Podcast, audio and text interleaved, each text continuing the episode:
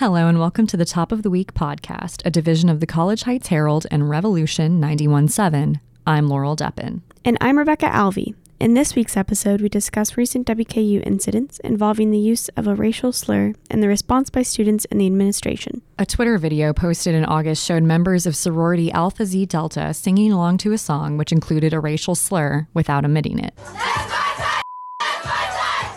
Following the story's publication, the Herald obtained another video, which included a member of sorority Chi Omega using the same slur in a song without omitting it. The administration handled both incidents similarly, using it as what Director of Media Relations Bob Skipper referred to as a teachable moment. Disciplinary action was left to both sororities' national organizations. Despite WKU's decision, two SGA senators organized a protest to demand the removal of AZD from campus.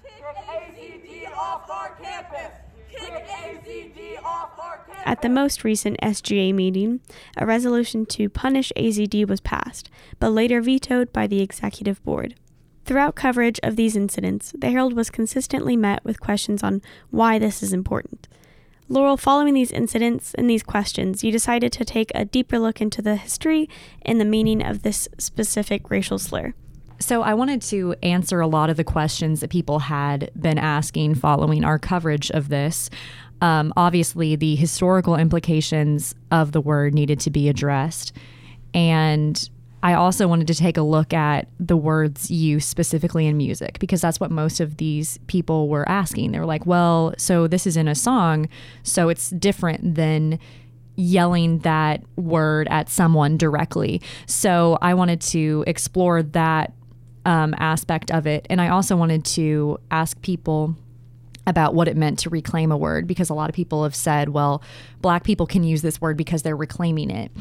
Um, and then, uh, you know, of course, we heard the other side where it's like, well, if um, these people are putting it in their music, then why can't we as consumers say that?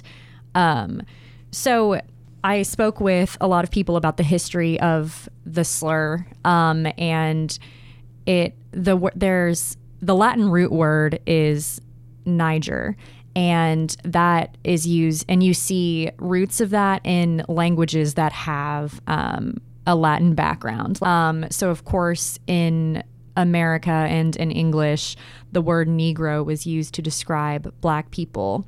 And then the slur itself um, is a phonetic spelling of a white Southern mispronunciation of Negro. Mm-hmm. Um, so that was used commonly in the time of like black minstrel shows and Jim Crow. So these stereotypes that were portrayed in these black minstrel shows, which to be clear, were white people in blackface performing as these characters these stereotypes they were always um, associated with people who didn't have a lot of morality who weren't smart and it just didn't have social grace and social grace is the term that uh, selena sanderfer doss who is a professor of history and african american studies here at western uh, told me um, we had this conversation and she said historically that word came to um, stay as a slang and colloquial, and colloquial term that associated with these negative qualities and these negative characteristics. Um, and then she made the point that this word continued to be used after the Civil War as a reminder of either white supremacy or black inferiority, um, just as a cultural kind of reminder. So, with all that historical context in mind, why is there still kind of a debate on why white people should not be using this word? I think a lot of that debate comes in because now in 2019, that song is used in pop culture a lot. Um, obviously, there are a lot of movies that use it. Um, Quentin Tarantino movies, I think, face a lot of uh, controversy because of the frequent use of the word. Um, and just like in mainstream music, like uh, rap and hip hop, um, it's used pretty frequently. Um, and so I decided to look at that from I decided to look at the issue from that lens. I spoke to a professor of folklore here at Western um, who teaches a folklore and the media class. um, about uh, hip hop and this word specifically. So, what she told me is that from a folkloric study and perspective, um, you look at the act of singing a song within a context. But if you move that song into a different context, then it has a new meaning. So, what she used um, as an example is the song Happy Birthday and how you can sing that to a family member, a loved one, and you know, it's just happy birthday. But then you get a different context, like when Marilyn Monroe famously like sang Happy Birthday, Mr. President. It was the same like song and the same lyrics, but because it was in a different context, it had a different meaning at that point. Um, and so she used, she talked about this setting and she said that with this context, you also have to think about the racial, like, implications of the word and the negative history um, of of that that when that word has all of that tradition you need to think about it when it is moved to a different context so like when you know a black artist is singing that song that's one context but then if a group of white people is singing that song that's also a separate context this is a very convoluted issue i'm sorry if i'm struggling through it a little bit. Um, that's quite all right, Laurel. Um, um, so since it is a convoluted issue and it's still a pretty complicated issue for people to understand sometimes, how have you seen that played out either through your interviews or through things that have happened on campus since these incidents came to light? Almost everyone that I spoke with for this story had a different opinion on whether that word is able to be said and who's allowed to say that word. Um, I spoke to Saundra Ar- Ardrey, who's the director of African American Studies, and she she pointed to the fact that within the Black community, there's also several other communities, and each has a different perception of of that word. But I mean, as a general rule, people view it as more acceptable for black people to say than for white people to say, regardless of that. Mm-hmm. Um, so there's generational and class differences, like um, older black people who like remember that word like being used um, in such a harmful and negative way are more likely to not say it.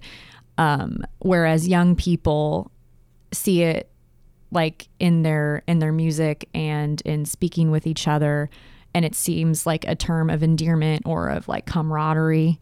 I mentioned Doss earlier when she said that singing singing the word in a song doesn't necessarily show inherent racism, um, but it does show, in her opinion, a lack of sensitivity to how a word like that that has such a rich history of a word like that that has such a history of um, being harmful to a group of people and kind of just like brushing that off is a lack of sensitivity towards like um, black people's feelings rather than inherent racism. Bob Skipper had a conversation with um, leaders at the Herald, and I brought this up to him, this issue. And he said that the way that the administration viewed it was as there's a different meaning um, when you're singing a song versus when you're insulting someone directly. And that's why the administration chose to act the way that it did. Um, and essentially, he said that he didn't necessarily understand a lot a lot of this and said that a lot of people on campus don't understand um, and kind of called for more education. So I guess the last question I have, and I'm sure what people are are really interested in knowing is with all of this history and understanding and conversation we've been having, what is really the next steps, or what did your sources say was kind of the um, best solution to preventing further incidents like this? Um, two people kind of said the same thing in different ways. So um, Bob Skipper pointed to educating people and making sh- and just having discussions from people who view the situation in different ways so that everybody can understand where the other side is coming from um, and things like that. And also, Saundra Ardrey also said that education is the best way to handle this. Both Skipper and Ardrey mentioned that that's what higher education is about is introducing people to new ideas and new information so that they can be more informed and maybe in this case culturally sensitive. This has been a Top of the Week podcast, a division of the College Heights Herald and Revolution 917. Until next Wednesday, have a great week.